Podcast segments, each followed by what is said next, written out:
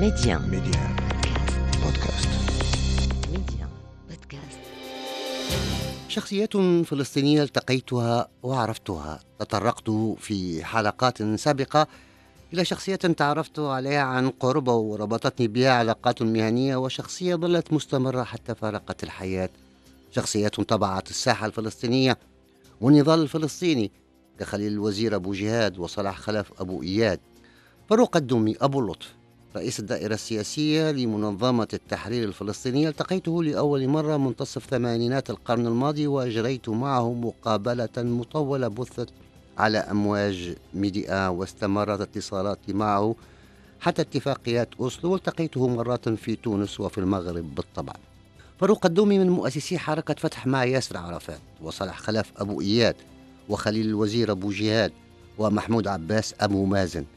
ارتبط اسمه بالدائرة السياسية لمنظمة التحرير الفلسطينية التي أسندت إليها النشاطات السياسية في الخارج وأصبحت وزارة خارجية للمنظمة. أصابه ما أصاب قادة المنظمة فاعتقلته السلطات الأردنية أثر أحداث أيلول سبتمبر الأسود سنة 1970 وكان ضمن قيادات منظمة التحرير الفلسطينية التي غادرت بيروت إلى تونس بعد الاجتياح الإسرائيلي للبنان عام 1982 في الفترة التي تلت خروج فتح من لبنان وتمركز قيادتها في تونس ازدادت وتيرة الانشقاقات والاغتيالات. في ماي 1983 تعزز انشقاق بتحرك عسكري بقيادة العقيد أبو موسى كما تعرضت قيادته للاغتيال في تونس. خليل الوزير أبو جهاد في الرابع عشر من أبريل 1988 في عملية غير مسبوقة في سيدي بوسعيد بضواحي العاصمة التونسية نفذت الأجهزة الإسرائيلية وقاد مجموعة الاغتيال يهود باراك الذي سيصبح بعد ذلك رئيسا للوزراء ويستمر في عملية السلام مع ياسر عرفات بعد اغتيال إسحاق رابين. ومن بعده اغتيل صلاح خلف أبو إياد في ضاحية قرطاج بتونس العاصمة في الرابع عشر من يناير 1991 قبل انطلاق مسلسل أوسلو. وكان المنفذ أحد التابعين لصبري البنا أبو نضال المنشق عن حركة فتح. وتحدثت مصادر مطلعة في حينها عن أن عملية الاغتيال كانت بتوجيه من الرئيس العراقي الراحل صدام حسين وذلك بسبب مشاحنات عنيفة حصلت بينهما عندما طلب منه عدم الزج بالقضية الفلسطينية في خلافه مع الكويت. عرض فاروق الدومي اتفاقية أوسلو لعام 1993 ورفض العودة مع قيادات منظمة التحرير الفلسطينية إلى الأراضي الفلسطينية وظل يقيم في تونس لأن مصادر فتح أكدت أن عرفات عرض عليه وثيقة أوسلو قبل توقيعها ووافق عليها بالمطلق ولم يتجرأ زمن عرفات على رفض الاتفاقية. وعقب وفاة ياسر عرفات في نوفمبر 2004 نشب خلاف بينه وبين محمود عباس حول خلافة الراحل على رأس حركة فتح لأنه وافق في النهاية على انتخاب أبو مازن حفاظا على حركة فتح كما جاء في تصريح له في ذلك الوقت.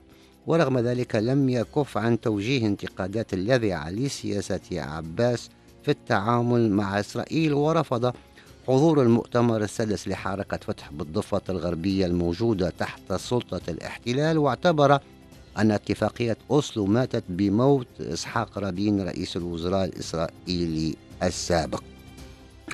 كما عرض بشدة الخلاف بين حركتي حماس وفتح قائلا إن عنادهما سيقود إلى صراع دموي بين الفصائل. وقال بعد فوز حماس في انتخابات المجلس التشريعي الفلسطيني إن خوضها الانتخابات يعني القبول باتفاقية أوسلو وأن دخولها غمار السلطة يعني أن إسرائيل لن تتعامل معها. في 14 من يوليو سنة 2009 أصدر فاروق الدومي وثيقة اتهم فيها محمود عباس ومحمد دحلان رئيس الأمن الوقائي الفلسطيني بالمشاركة في اغتيال ياسر عرفات الأمر لنفاه عباس جملة وتفصيلا لكن القدومي عاد ليؤكد في لقاء على قناة الجزيرة صحة الوثيقة. تبعت ذلك. ما أدى إلى إغلاق مكتب الجزيرة في أراضي السلطة الفلسطينية. عودة مثيرة إلى الأضواء في تلك السنة. تابعتها بعد أن استقر في الأردن وغادر تونس. جاءت بعد قرابة خمس سنوات من وفاة عرفات في باريس في نوفمبر 2004 ما أثار الكثير من التساؤلات والملاحظات.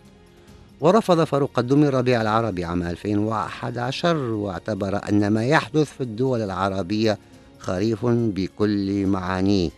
ودعم الرئيس بشار الأسد وقال إن ما جرى في ليبيا وتونس ومصر واليمن هو عمليات تغيير للأسوأ في الواقع العربي وليس ربيعا عربيا. في خضم ذلك الربيع العربي. في السابع من ديسمبر 2012 دخل إلى قطاع غزة رئيس المكتب السياسي لحركة حماس خالد مشعل عبر معبر رفح الحدود مع مصر في زيارة تاريخية شارك خلالها في الاحتفال بالذكرى الخامسة والعشرين لتأسيس حركة فتح. والحديث بقية في اللقاء القادم.